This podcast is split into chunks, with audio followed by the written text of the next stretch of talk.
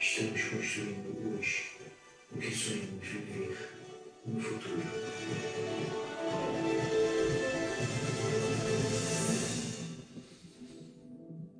Bom dia. Bom dia. Bom demais, era que até intimidado. Eu pedi desculpa por ter pedido bom dia a vocês. Mas é muito bom receber essa energia de vocês todos. Deixa eu só ajeitar meu retorno. Vou religar. Eu espero que vocês tenham tido uma semana maravilhosa, cheia da presença de Deus, porque agora a gente começa a semana, hoje é o primeiro dia da semana e a gente começa na casa de Deus, debaixo da sua graça, da sua bondade. Eu tenho certeza de que nós vamos sair daqui dizendo: saio melhor do que como entrei. Saio preenchido por Deus, orientada por Deus, saio estimulado, estimulada para viver para a glória dele.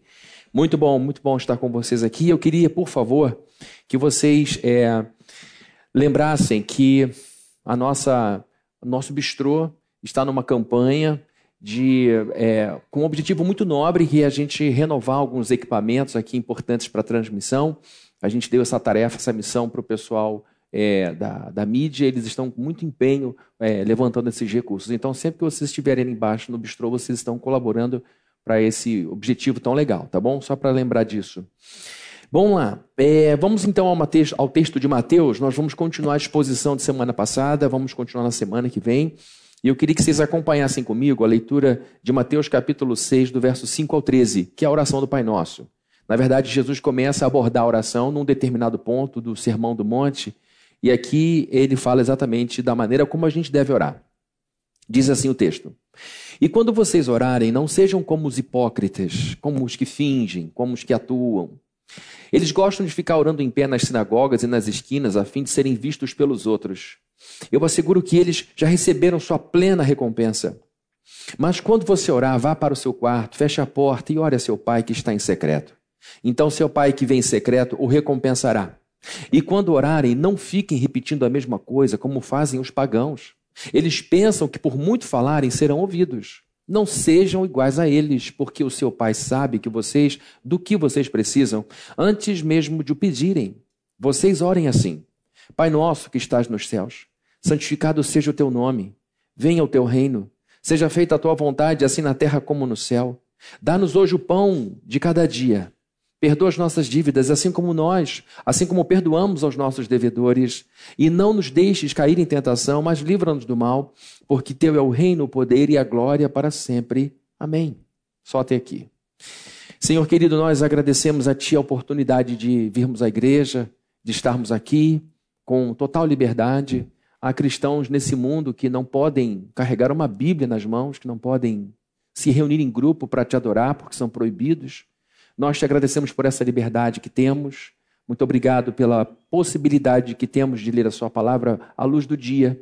E pedimos ao Senhor que nos ajude a viver a Sua palavra à luz do dia também.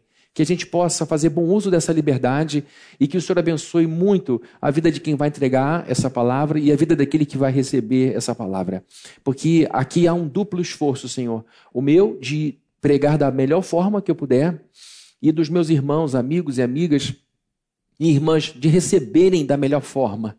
Que o Senhor então abençoe também os nossos filhos que estão aqui embaixo, sendo educados, sendo treinados, sendo preparados para a vida através desses voluntários e voluntárias que são tão abnegados e que nos servem há tantos anos. Te agradecemos, ó Deus, pela vida de professores e professoras que estão trabalhando enquanto nós estamos comendo, enquanto estamos recebendo. Que o Senhor as abençoe, que o Senhor os abençoe grandemente. E que a graça do Senhor encha a vida de quem estiver do outro lado da tela, que eles recebam, que elas recebam que nós estamos recebendo aqui, o próprio Deus em seus corações. Em nome de Jesus nós oramos. Amém. Queridos, nós falamos na semana passada e continuo dizendo hoje que a oração é um recurso muito poderoso. A oração é algo que a gente faz e que tem repercussão em todo o nosso ser, tanto na parte física quanto na parte que não é física, tanto no nosso corpo quanto no nosso espírito. A oração é um recurso que tem o poder de regular a pressão arterial, porque existem muitos estudos que dizem que quando a gente para para orar, a gente respira melhor, né? a gente vai entrando num compasso, o nosso ritmo vai diminuindo, a gente vai se acalmando, e isso vai deixando a gente mais em paz. A, a oração nos beneficia, nos dando foco, porque quando você ora por alguma coisa, você põe sua mente num objetivo E a gente vive distraído, a gente vive correndo de um lado para outro com a cabeça a mil por hora sem descanso. E a oração serve como uma pausa, um repouso na nossa cabeça, desacelerando o nosso ritmo. A oração também nos ajuda a pensar para além da situação, porque quando a gente se coloca de joelhos diante de Deus, a gente se encontra alguém que está acima de nós, fora de nós e acima desse mundo, para além desse mundo. A gente tem um Deus, a gente tem um Deus que está presente, imanente, aqui junto de nós, e temos um Deus que é transcendente, que ultrapassa tudo isso, está acima de tudo isso. Então a oração expande a nossa forma de ver a vida. E a oração é um recurso que muitas vezes é mal usado. Apesar de ser tão importante, muitas vezes é mal compreendido, porque vira uma coisa mecânica. Quantas e quantas vezes a gente não se pega orando pelas mesmas coisas, pedindo as mesmas coisas, repetindo as mesmas coisas. Está tá falando alguém que sabe como começa a oração. Senhor querido, eu te peço. É sempre assim. É que nem o lugar que você escolheu para sentar. Não é o seu lugar, não é mais ou menos ali, naquela região? E você não fica chateado quando alguém pega o seu lugar? Eu sento aqui há 24 anos, como é que essa senhora tomou meu lugar? desse jeito. Você fica chateado. E ó, corre para pegar o nosso lugar. Tem vários lugares na igreja. Você vai lá, é aquele canto. A gente é filho do hábito. A gente, a gente cria o hábito e, a, e o hábito depois mantém a gente naquele mesmo ponto. E a gente, infelizmente, tem o hábito de orar para a oração de uma forma muito limitada, não expandindo a oração, não permitindo que ela, ela nos ensine, nos catequize, nos doutrine da forma como ela precisa. Porque, na verdade, a oração não é um recurso que a gente usa para fazer Deus conhecer nossas necessidades. A Bíblia diz que Ele sabe das nossas necessidades. A Bíblia diz que Deus sabe de tudo a nosso respeito antes que as palavras cheguem aos nossos lábios. E o Senhor sonda o nosso coração. Inclusive, Davi diz: Senhor, sonda o meu coração, vê se há em mim algum caminho mau. Ele pede a Deus ajuda para olhar para dentro, porque ele percebe que pode ter ponto cego. Davi diz: pode ser que haja coisa em mim que eu não esteja vendo. Por isso a gente pede feedback das pessoas. E Davi está pedindo um feedback a Deus. Me mostra o que está errado. Me, me, diga se o que eu estou fazendo te desagrada ou se eu, aquilo que eu não estou fazendo está te deixando triste. Então a gente encontra na oração um recurso de desenvolvimento humano extraordinário, porque eu tenho certeza que todo mundo aqui está tá disposto a melhorar como ser humano. Todo mundo aqui saiu de casa, fez algum sacrifício. Toda vez que você vem, tem que parar carro. Assim, meu Deus, por que, eu sou dessa igreja? vou procurar uma igreja com estacionamento. Não tem onde parar carro. Eu te dizer um negócio. Existe um negócio chamado Uber. Você pode baixar um aplicativo no seu telefone, você pode se libertar. E outra coisa, outro, dependendo de onde você mora, outro recurso importante que Deus te deu, pernas. Vem andando. Né? Para de preguiça, pegar o carro que está ali, não, no fim da 7 de setembro, de carro. Pelo amor de Deus, isso é um testemunho. Então você você vem aqui para quê? Para se desenvolver como ser humano. Eu tenho certeza absoluta de que o que eu faço aqui é promover desenvolvimento humano. Porque Jesus Cristo, ele veio para nos tornar o humano, a humana, e que, que o próprio Deus idealizou antes, antes da fundação do mundo. Quando você olha para Adão antes da queda, aquele é o ser humano que ele idealizou. Perfeito. Totalmente integrado com a criação totalmente envolvido com animais, com plantas, com rios, florestas, um ser humano ecologicamente falando harmonizado, integrado, um verdadeiro uno, como os gregos diziam. E a gente já percebe isso, que existe uma forte conexão entre nós e a criação. Viviane fez um podcast há pouco tempo sobre saúde e trouxe uma irmã da igreja, médica endocrinologista Fernanda, a Daniela, perdão, Daniela Fernandes, e a Fernanda disse que existe algo na medicina que eles chamam de aterramento, que é a experiência da gente com o planeta, com a criação, que a gente precisa de aterramento, que a gente precisa botar o pé na areia da praia, que a gente precisa pôr os pés numa água gelada do rio da, ou, ou, da praia, do mar, que a gente precisa ter contato, sentir o cheiro da chuva batendo na terra e aquela coisa gostosa. Eu tenho essa memória maravilhosa quando eu sinto o cheiro da, da terra molhada. Isso é delicioso. Então a gente percebe que existe uma conexão entre nós e, e, e, a criação, mas também entre nós e os animais. Como os animais preenchem o nosso coração. Como que existe afeto na relação da gente com os animais. Né? A gente sabe que a lua, dependendo do estado, da posição, do tempo que ela estiver, afeta até mesmo na questão da hora do parto de uma criança. afetando a gravidade. É tudo uma coisa só. Deus nos criou para estarmos totalmente integrados e usufruindo de tudo o que Ele criou. Adão foi posto nesse lugar, Adão foi posto nesse momento para viver integrado a tudo. Este é o homem, esta é a mulher que Deus criou. Só que Adão escolheu o erro. Ele e Eva escolheram o erro. E Jesus precisou ser o verdadeiro Adão, que viveu neste mundo caído. Adão caiu no mundo perfeito e Cristo venceu no mundo caído. E Jesus está nos levando de volta para o Éden para nos tornar os humanos perfeitos que Deus idealizou. E em Cristo já sou esse humano. Então, quando a gente fala de oração, a gente fala de um recurso, mais um recurso, porque temos a Bíblia, temos a comunhão com os crentes, temos a amizade cristã. Tudo isso são meios, caminhos que Deus nos dá para nos aperfeiçoarmos como pessoas. E a oração é um deles. E quando a gente usa a oração de forma mecânica, de forma obrigatória, compulsória, eu tenho que orar, porque se eu não orar, eu vou me desviar, eu tenho que orar. Eu sei que a oração nos ajuda, mas não pode ser o tempo inteiro, eu tenho que orar, porque, afinal de contas, eu não oro um tempão. Não é por isso, é porque eu sinto saudade, é porque eu preciso, eu preciso falar com Deus, eu preciso desenvolver isso.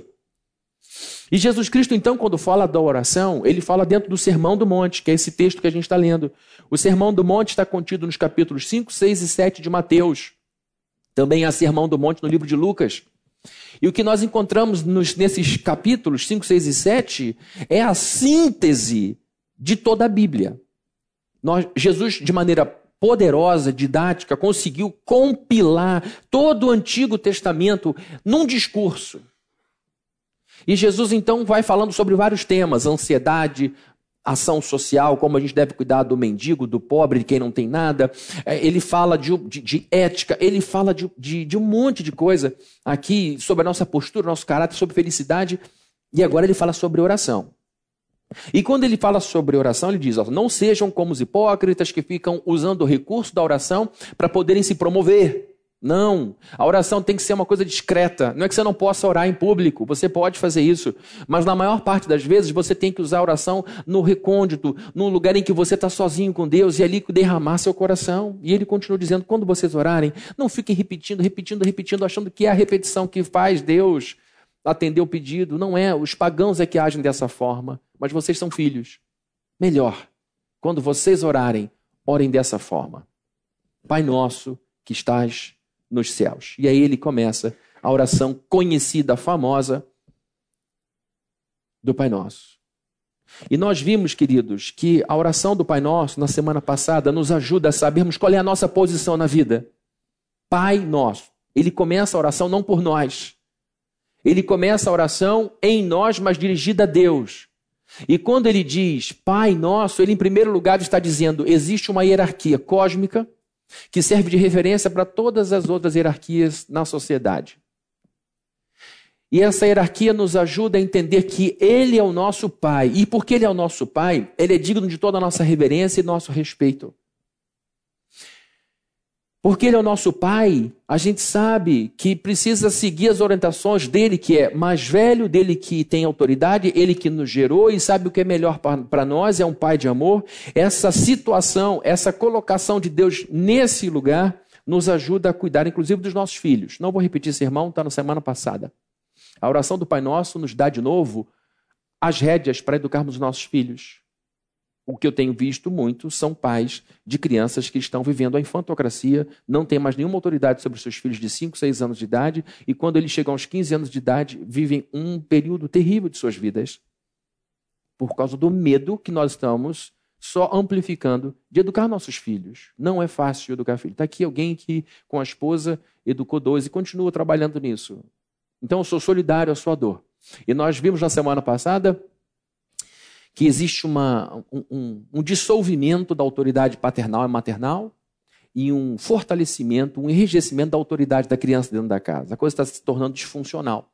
E a criança está dando rumo para todo mundo. Mas não vou repetir, esse sermão está lá, se você quiser, você pode ouvir na, no nosso canal no YouTube. Também disse na semana passada que a oração do Pai Nosso nos ajuda a usar corretamente o nome de Deus. Pai Nosso que estás nos céus, santificado seja o teu nome.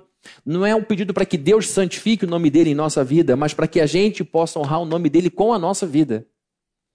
E aí fez a pergunta: a nossa vida está honrando a Deus? O que nós estamos fazendo, pensando, como nós agimos, como nós nos colocamos, de fato está trazendo honra ao nome de Deus? Porque esse é o nosso objetivo. Ninguém aqui vai colocar o selo de 100% de, de acerto na própria vida, mas a gente sabe que o grau de esforço, o grau de empenho, esse sim, que você consegue verificar, isso precisa estar sempre crescente na sua vida. E hoje veremos, hoje veremos. Em terceiro lugar, que a oração do Pai Nosso nos ajuda a expandir o reino de Deus. Isso é muito importante. Essa é uma oração, como eu já falei, que pode ser orada do jeito que está aqui. Você pode fechar os olhos, ajoelhar e dizer: Pai nosso que estás nos céus, santificado seja o teu nome.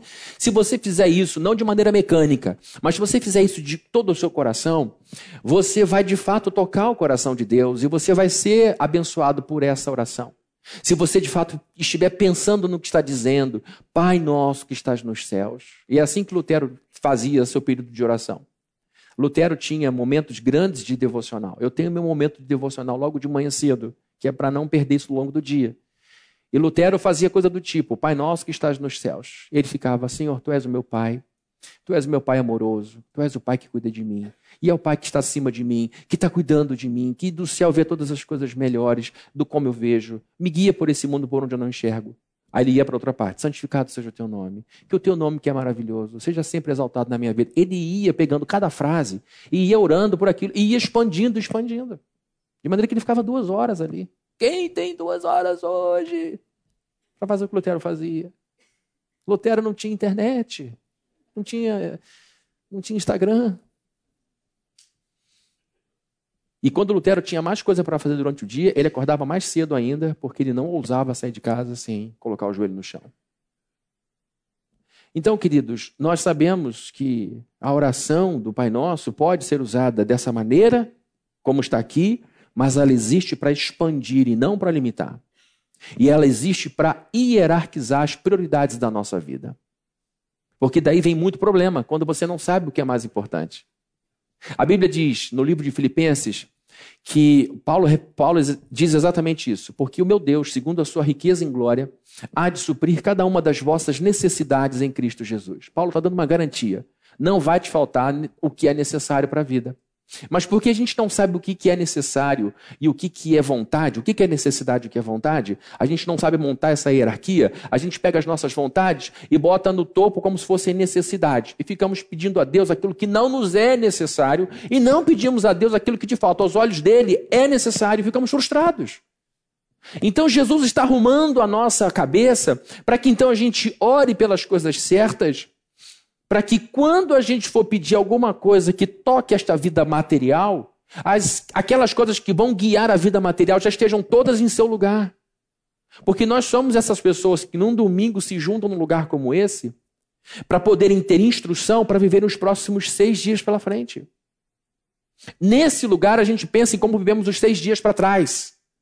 Como vivi, como foi minha vida daqui para trás para agora e diz: como é que eu vou pensar? Como é que eu vou ver das próximas, nos próximos dias? Nós temos uma, uma, um senso de responsabilidade muito grande.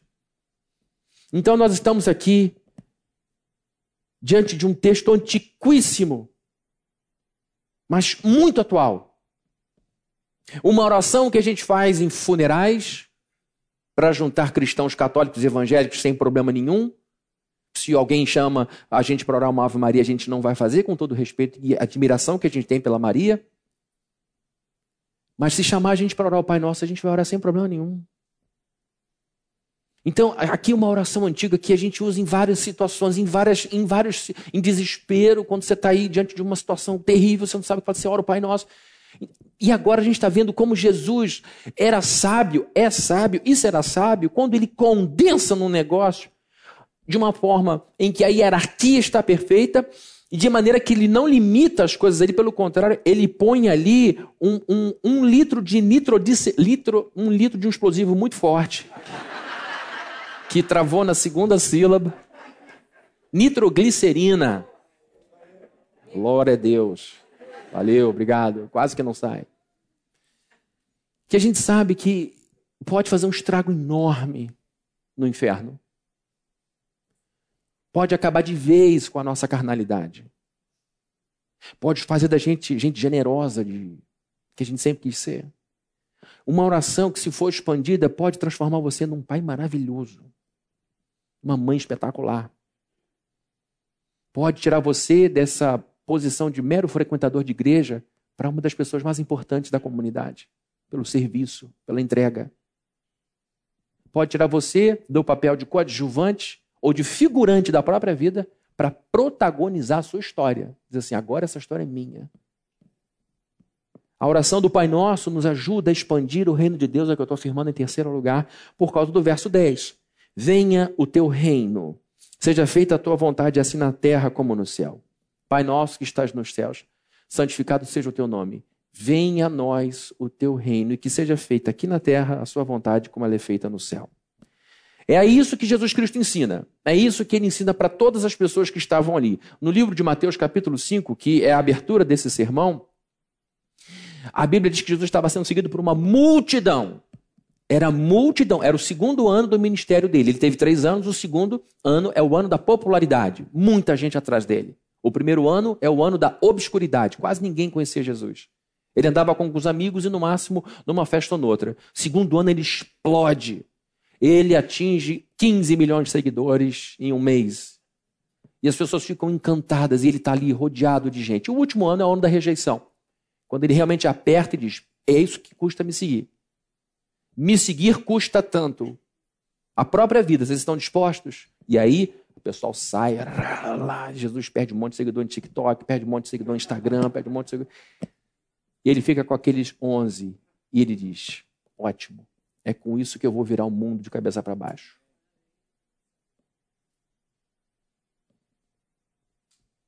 Venha a nós ou venha o teu reino e seja feita a tua vontade assim na terra como no céu. Então Jesus está falando para as pessoas que aquele, naquele momento queriam ouvir dele a direção para as suas próprias vidas.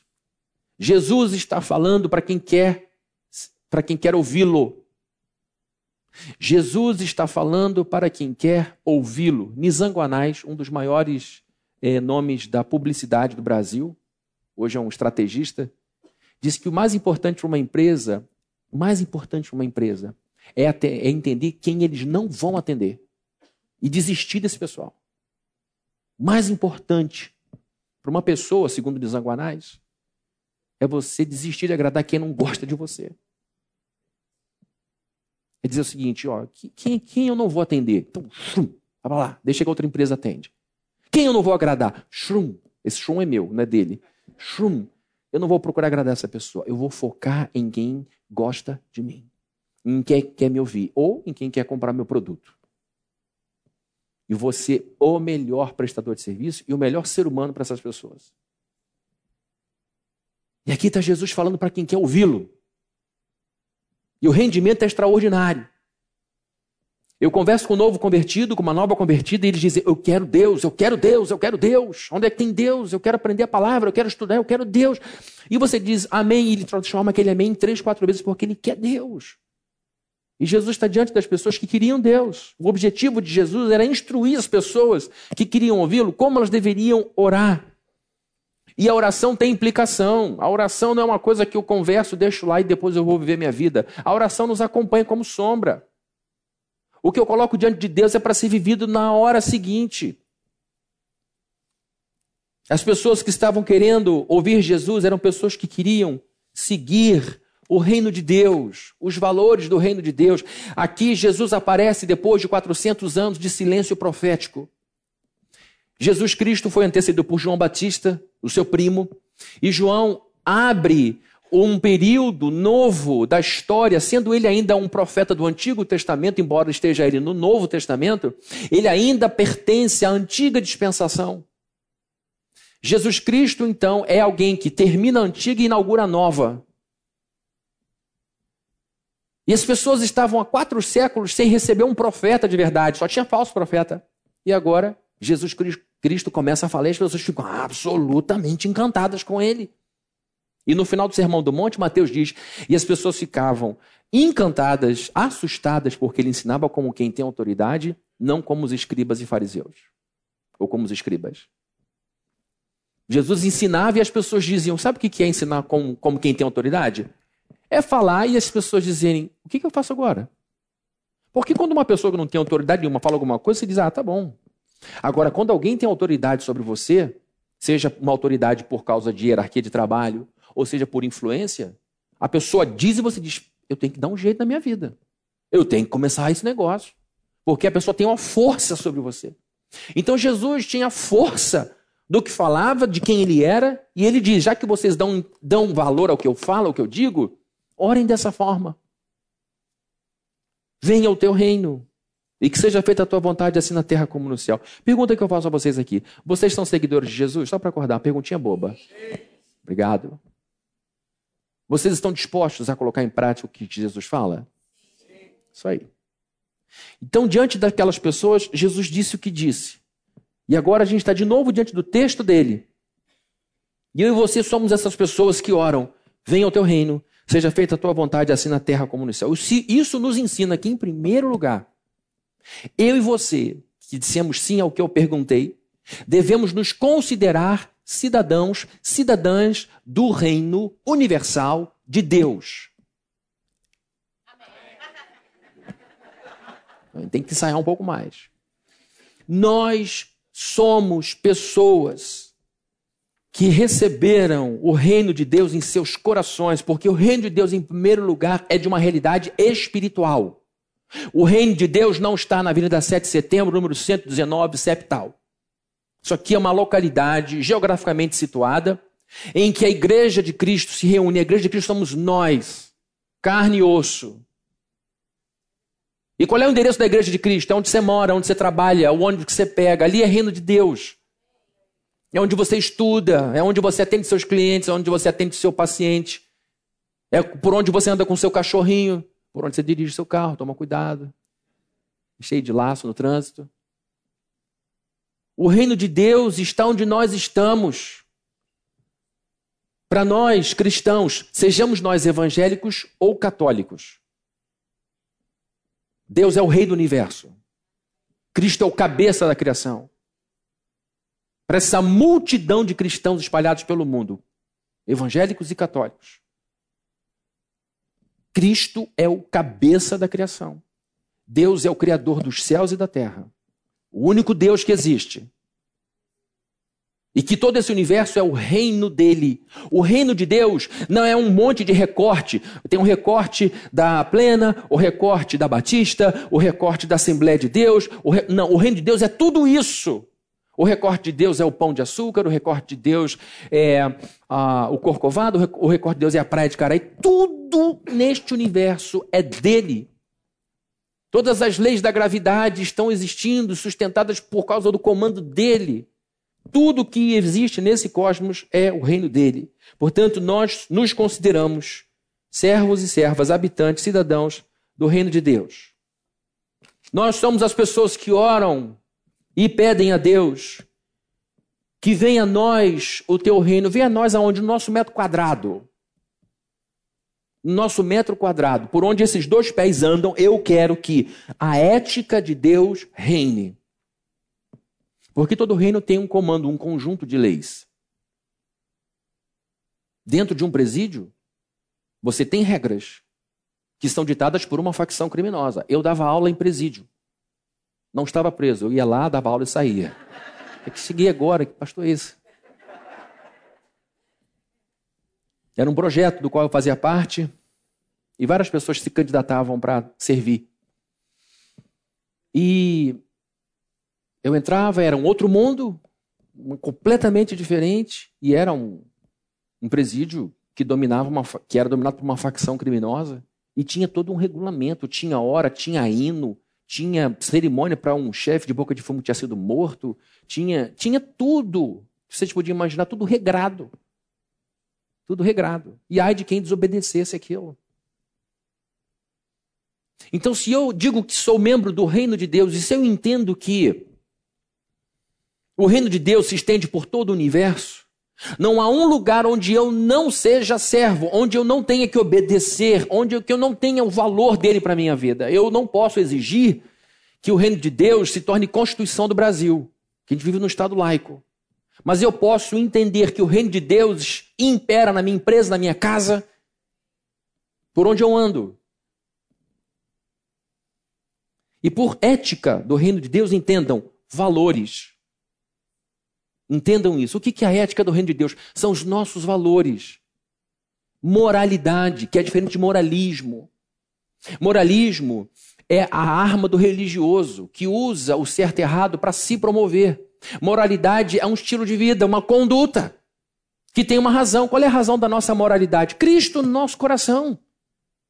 Porque Ele está aqui dentro e porque Ele fez muita coisa boa por mim, eu vou me portar de maneira honesta nesse mundo para agradá-lo, porque Ele mora dentro de mim. Não vou ficar desafiando o tempo todo o Espírito Santo, entristecendo Ele. Eu quero que Ele veja em mim uma pessoa que se esforça.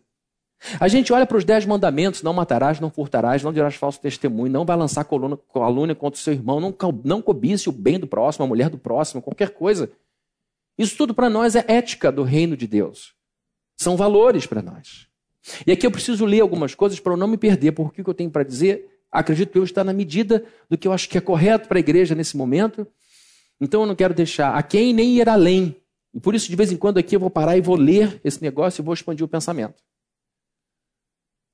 Nesse mundo, eu e você, que estamos debaixo desse teto, que já dissemos, sim, eu sou seguidor de Cristo, eu quero fazer nesta terra o que Ele espera de mim.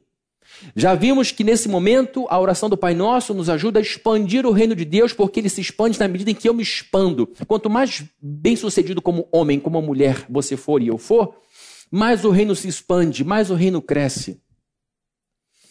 E nesse mundo nós somos as pessoas que amam as instruções de Deus, a ética de Deus. Nós somos as pessoas nesse mundo que desejam adequar os pensamentos e as atitudes àquilo que a Bíblia ensina a mim e a você. Sobre nós, com Deus, e sobre nós, Deus e o próximo. Tá fácil até aqui? É uma construção de um pensamento. Nós vamos do menor para o maior. Nós somos as pessoas que nessa sociedade desejam ver os valores éticos e espirituais do reino de Deus vindo a nós. Nós não somos passivos, nós invocamos a Bíblia diz no livro de Jeremias, para alguém que estava em desespero: Invoca-me e te responderei, anunciar-te-ei coisas grandes e ocultas que não sabes. Que coisa maravilhosa você saber que existem coisas a respeito da tua vida que são grandes, que são maravilhosas, que estão cravadas debaixo do trono de Deus e elas não chegarão a você se você não orar, se você não clamar. Deus então vai pôr a mão debaixo do trono e vai te entregar coisas grandes a respeito de você. Estão escondidas que só vão chegar ao seu conhecimento depois de invocação, depois de clamor. Pai, me ajuda a entender isso. Senhor, esclarece isso para minha vida. E ele tem prazer, mas existem coisas que ele vai dar quando a gente invocar, quando a gente pedir com todo o nosso coração. Nós somos essas pessoas que invocam o reino de Deus para a nossa vida. Eu estou dizendo isso porque somos uma sociedade de pessoas que estão acostumadas a pedir coisas materiais. Isso não tem nenhum problema você pedir, porque ele falou que, a gente, que o pai sabe que a gente precisa de coisas materiais. Mas vejam que o pão vem depois do reino. O pão de cada dia chega depois do valor de cada dia. Porque para nós cristãos, antes de encher bolso, a gente enche a cabeça e o coração para saber lidar com o que está no bolso. Para nós é onde tudo começa, na mente. E nós somos essas pessoas que dizem: Pai, tu estás no céu e o teu nome é santo. E eu quero que o teu reino venha para onde? Para cá. Nós somos as pessoas que oram para que o reino venha às nossas mentes, em primeiro lugar. Para que a gente entenda e que com esse entendimento a nossa cabeça seja totalmente formatada, gerando em nós uma nova cosmovisão. Quando eu estudava no Mackenzie, em São Paulo, eu tive uma semana inteira de aula de nove da manhã às sete da noite, somente sobre cosmovisão reformada. Como é que o cristão enxerga o mundo pelas lentes de Deus? A cultura, a arte, a política, a economia. Como é que a gente pode influenciar esse mundo para transformá-lo? Todo mundo tem uma cosmovisão. Você pode formar sua cosmovisão de acordo com a sua ideologia política, de acordo com a sua religião, de acordo com os valores da sua família. Você pode fazer a sua cosmovisão de qualquer maneira. É como você enxerga o mundo. É o que é o teu certo e errado. Então, quando a gente lê a Bíblia, a gente informa a nossa mente e a gente enche a nossa cabeça com valores, com, com moralidade, de maneira que a gente aprende através da Bíblia o que é certo e o que é errado. Então a gente ora, venha a nós o teu reino, venha a nossa mente em primeiro lugar, venha a nossa mente, porque a gente tem que obedecer aquilo que entende. Não adianta não, não, tenho, não tenho interesse nenhum em ficar arrepiando os cabelinhos do seu braço se não atingir sua cabeça, seus neurônios. A gente não vive pelo que sente, a gente vive pelo que sabe. Porque a gente não depende de sentimento para cuidar de filho. Não estou com a menor vontade de acordar, não quero perder uma hora de sono, mas eu tenho responsabilidade. Eu vou levantar aqui, vou trocar essa fralda, eu vou dar uma madeira, eu vou fazer o quê? Vou tirar a temperatura, eu vou fazer o que for. Porque eu sei que eu sou pai. Você sabe que você é mãe. Então, na vida, pessoas adultas, crentes maduros, não guiam suas vidas em primeiro lugar pelo que sentem. Elas guiam suas vidas em primeiro lugar por aquilo que elas sabem, por aquilo que elas leem. Então, venha a nós o teu reino, venha a nós a tua lei, venha a nós a tua palavra. Nós somos as pessoas que nesse mundo oram para que Deus traga a nós o seu reino, para que eles desçam não só as nossas mentes, mas para que eles também escorram para os nossos corações, porque não é só informação. Eu não só sei o que Deus é, o quem Deus é, eu amo quem Ele é. Eu amo saber o que Ele sabe, o que Ele sabe, entender o que Ele entende. O que não falta hoje é gente que gosta de bater boca sobre teologia, com cabeça grande e coração pequeno. Gente que não tem nenhuma compaixão, gente que ensina coisas difíceis. Eu, por exemplo, sou um pastor que acredita na predestinação. É um assunto super polêmico. A maioria da igreja evangélica é arminiana, não crê nisso. E quando a gente fala de predestinação, a gente toca no ponto sensível. Se a gente não tiver entendimento de que isso é uma coisa difícil, a gente vai atropelar o coração dos alunos em sala de aula e vai achatar a alma deles. Então tem que ter paciência. Então a questão é: venha a nós o teu reino, eu entendi. Agora eu quero guardar essa lei no meu coração, eu quero acolher sua palavra com todo o meu amor, eu quero manter aqui no calor dos meus afetos quem tu és, o que tu queres para a minha vida. Eu quero isso para mim. Vocês estão entendendo que tipo de gente que Jesus está construindo? É gente inteligente. Não é gente que chega na igreja tem que pegar o cérebro e deixar no porta-luvas do carro, ou deixar no banco do Uber, se você vier de Uber, ou deixar amarrado com a sua bicicleta ali fora e fica aqui só com o coração. Não. É gente que vive com inteligência. É gente que pensa e sabe por que, que é crente, por que, que é cristão. E é uma maldade dizer que a gente é manipulado, né, gente? Vocês estão se sentindo manipulados aqui? Tem alguém aqui preso pela, por, na cadeira? Alguém te ameaçou se você não viesse aqui? Sim, meu marido. Ele falou: se eu não vier agora, nosso casamento acaba. Está todo mundo aqui pelas cordas do coração. Se alguém te manipulou, foi o próprio Espírito Santo. Ele que com as mãos dele, isso é manipular, mexer com a mão, trabalhar com a mão. Ele que trouxe você para esse lugar. Então a gente quer que os valores do reino de Deus desçam a nossa mente, desçam ao nosso coração e atinjam as nossas mãos, para que eu toque no que é santo, para que eu construa o que é certo e atinja os meus pés, porque a minha cabeça está comandada por uma ideia, meu coração guardou esse negócio e a minha mão direita, a minha mão esquerda, meus pés vão me levar a construir um mundo de acordo com este reino. Vocês entenderam? Pai nosso que estás no céu, santificado seja o teu nome, venha a nós o teu reino. Vir ao reino é orar, Senhor, me ajude a construir uma cabeça que vai mudar esse mundo. Por isso é que nós, protestantes, por onde passamos, alfabetizamos, construímos progresso, melhoramos a vida das pessoas. Porque a gente leva informação, a gente leva educação, a gente liberta as pessoas. É por isso que os países por onde a reforma passou e passa gera riqueza e prosperidade.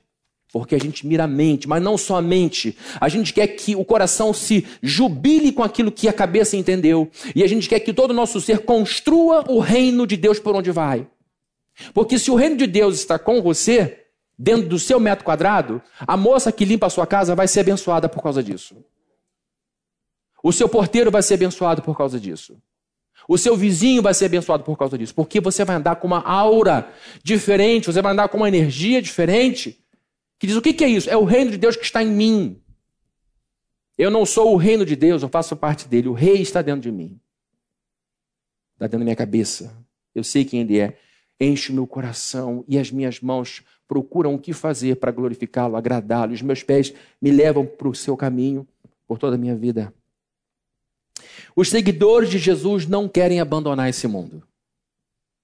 Os seguidores de Jesus não abandonam esse mundo, dando de ombros, dizendo: já era, vamos cuidar aqui da nossa igreja, esse mundo está perdido, jaz no maligno, então vamos aí curtir a nossa vida em Cristo e fecha a porta ali, o nosso culto, a gente faz a catarse, depois a gente volta para esse mundo maligno. Não.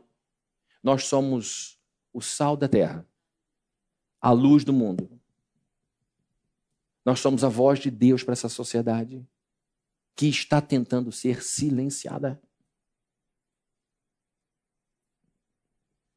Os seguidores de Jesus lutam pela restauração e salvação desse mundo que tem sido marcado por roubos, por mentiras, por desonestidade, corrupção, tudo aquilo que o brasileiro conhece muito bem, infelizmente. Nós, os seguidores de Jesus, as pessoas que olham para o céu e diz, Pai no... e dizem, Pai nosso que estás nos céus, santificado seja o teu nome. Venha a nós o teu reino. Venha a nós o teu reino. Venha a nós o teu reino, em primeiro lugar, de maneira espiritual. Venha a nós o teu reino na nossa mente. Nós queremos entender a tua palavra, ler a sua palavra, queremos amar o que a gente entende, queremos construir o seu reino. Porque nós, seguidores de Jesus, lutamos pela restauração e salvação desse mundo que tem sido marcado por corrupção política. Eu digo isso com toda tranquilidade. Dentro dessa igreja, nós temos dois vereadores dos 21 de Niterói. 10% do poder legislativo dessa igreja está debaixo desse teto. E eu digo isso pra, com toda liberdade, porque eu sei que são dois homens de Deus. Um deles concorreu ao, ao cargo de deputado federal e ninguém viu ele ser colocado aqui para que a gente orasse por ele, porque isso é proibido.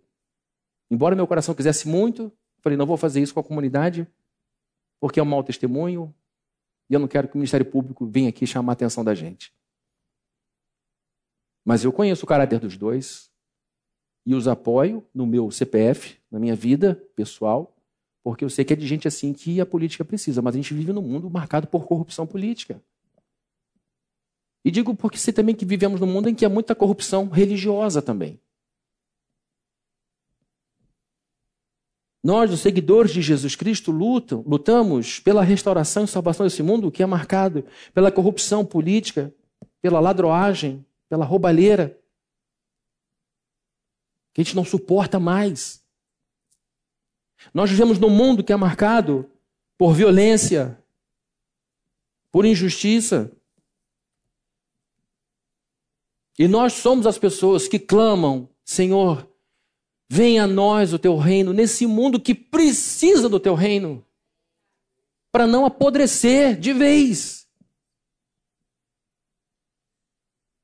para não ser completamente destruído, porque estamos num processo de autofagia, estamos nos comendo, porque é isso que o roubo, a ladroagem, a corrupção fazem.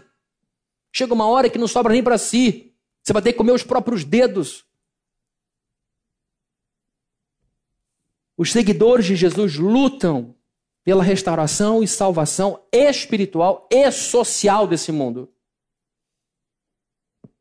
Os seguidores de Jesus realizam essa missão com oração e com atitude. Porque é impossível você orar com coração sincero diante de Deus: venha a mim o teu reino. Venha a mim o teu reino. Isso não mudar a nossa vida. Não tem como. Não tem como se fizermos de coração. Os seguidores de Jesus oram para que o reino de Deus e os seus valores éticos e morais venham a esse mundo, porque nós somos a porta de entrada. Quem é militar aqui sabe que às vezes para chegar num continente precisa de uma cabeça para entrar. Quem é militar aqui sabe disso. Se não tiver uma porta de entrada, a gente não desembarca a nossa tropa. O cara pode ter o melhor navio do mundo, se ele não tiver onde botar o pé do soldado dele, ele não entra. Quais são as portas de entrada do reino de Deus nesse mundo? Me digam aí. Fabrini, Rico, Karen. Só nós três, o resto não. Nós somos a porta de entrada do reino de Deus. A gente vai na beira da praia e diz assim: Senhor, desembarca em mim os dez mandamentos. Vai lá. Desembarca em mim o sermão do monte. Desembarca em mim e deixa eu encher essa terra dos teus valores. Está fazendo sentido isso? Nós somos a porta de entrada desse reino.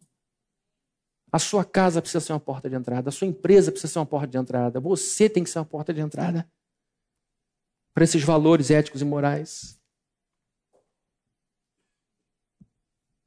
Os seguidores de Jesus atuam com oração e atitude para que o reino de Deus, os valores éticos de Deus e morais de Deus venham a esse mundo.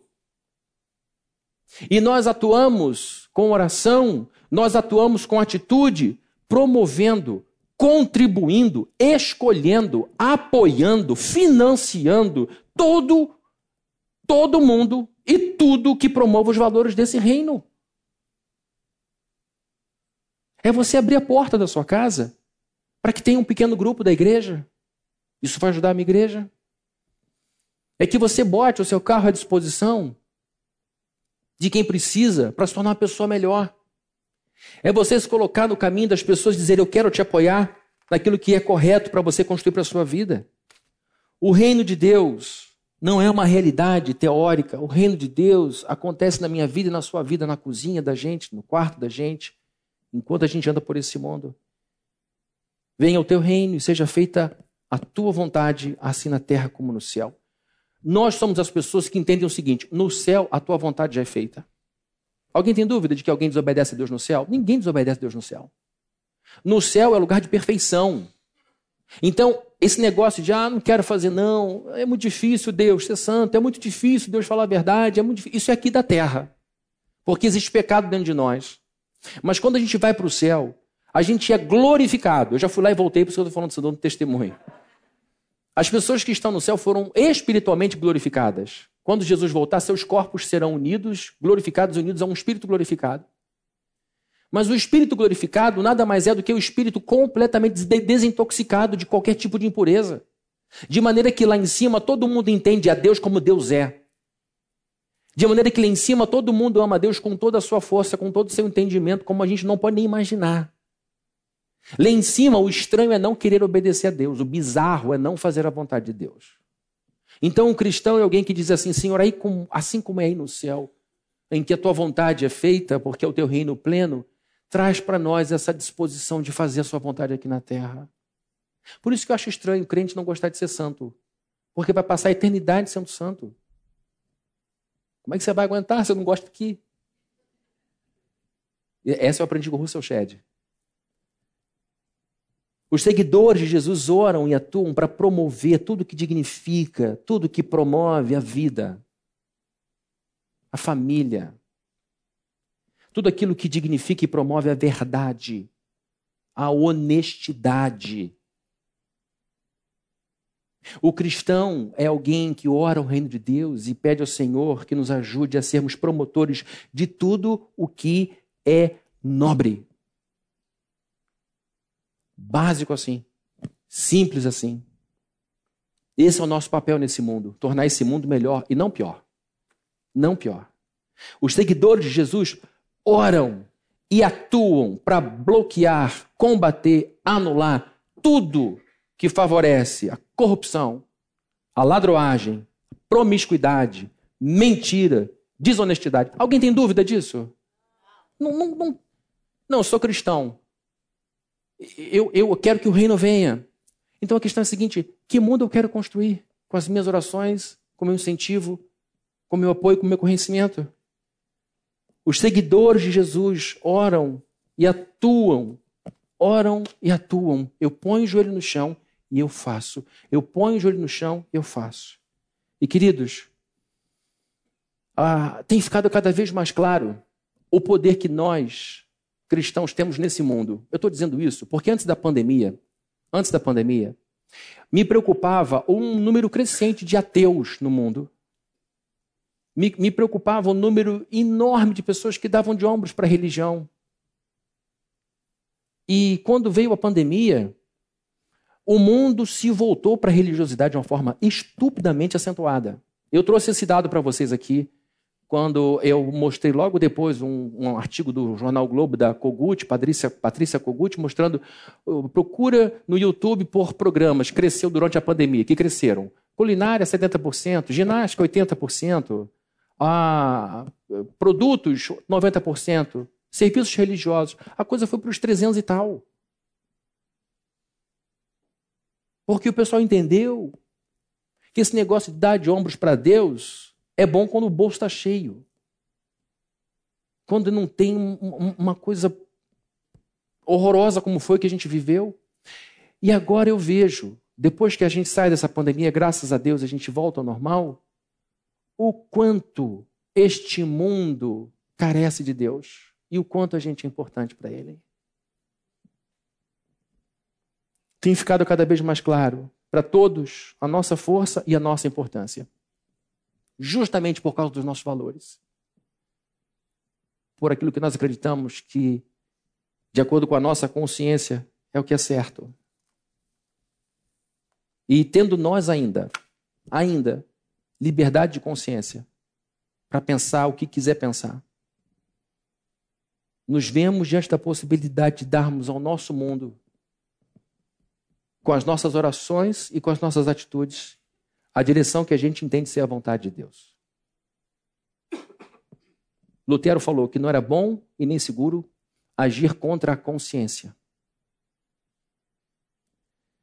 A nossa consciência é lavada pelo sangue de Cristo, pela palavra de Deus. E isso precisa nortear quem eu sou e quem você. Essa é a nossa bússola do nosso metro quadrado que você ande por este mundo com orgulho dos valores do reino de Deus no seu coração, não com vergonha. Tem muita gente tendo orgulho do que é vergonhoso. Falando na televisão um monte de bobagem, um monte de sujidade, um monte de maluquice. Gente, eu não sou moralista, vocês sabem. Eu tenho meu coração mais tolerante possível. Eu procuro ver todo mundo com misericórdia. Mas tem gente que tinha que, de fato, parar de falar, porque fala muita besteira, muita loucura, muita loucura muita loucura. E todo mundo rindo e batendo palma. Eu falei, meu Deus, isso é triste, isso não é bom, isso é triste. Que mundo se constrói? Que mundo isto constrói? Tive aí a oportunidade de ver um artista conversando sobre vários tipos de maconha com a sua filha e com alguns amigos na sala de casa uma menina adolescente, eu prefiro prensado, eu não sei o que, skunk. Eu falei, meu Deus do céu, que mundo é esse, cara? Que loucura. E rindo, aumenta a minha mesada para comprar uma maconha melhor. Meu Deus do céu. Orgulho. Que Deus tenha misericórdia dessa família, compaixão. Por isso é que o mundo precisa de nós. E por isso que a gente precisa escolher o que é melhor à luz da palavra de Deus. Porque a nossa cabeça, os nossos pensamentos, criam um mundo concreto. Se você tem na sua cabeça a palavra de Deus, este mundo vai vir à realidade com as suas atitudes. Vamos orar? Senhor querido, nós oramos nesse momento diante de Ti, com nosso coração diante da Sua presença, pedindo ao Senhor que nos abençoe, para que quando orarmos o Pai Nosso, façamos com plena consciência do que isso representa.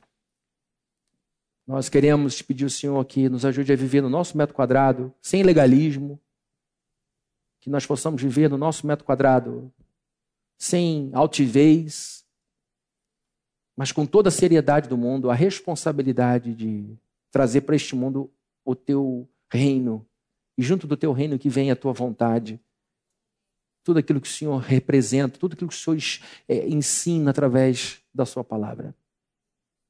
E que a gente possa corajosamente, ousadamente, aplicar isso à nossa vida. E que a gente possa tomar nossas decisões, fazer nossas escolhas, tendo isso em mente. Tendo isso em mente. Queremos, ó Deus querido, que o teu reino cresça. Queremos que os valores do teu reino permeiem todo todos os cantos dessa sociedade. Porque nós sabemos que assim como é bom para os nossos filhos, para a nossa vida, para a nossa vida familiar, será bom para muita gente. Que o Senhor nos abençoe, que o Senhor nos dirija e que o Senhor nos dê a tua luz, Deus, para que nós saibamos a diferença entre a luz e as trevas, entre o teu reino e o reino desse mundo. Em nome de Jesus te peço, ó Deus, e te agradeço. Amém. Amém. Deus te abençoe, tenha uma ótima semana. Vão todos com Jesus. É, semana que vem a gente continua. Pegue seu filhinho ali embaixo e vão com Jesus.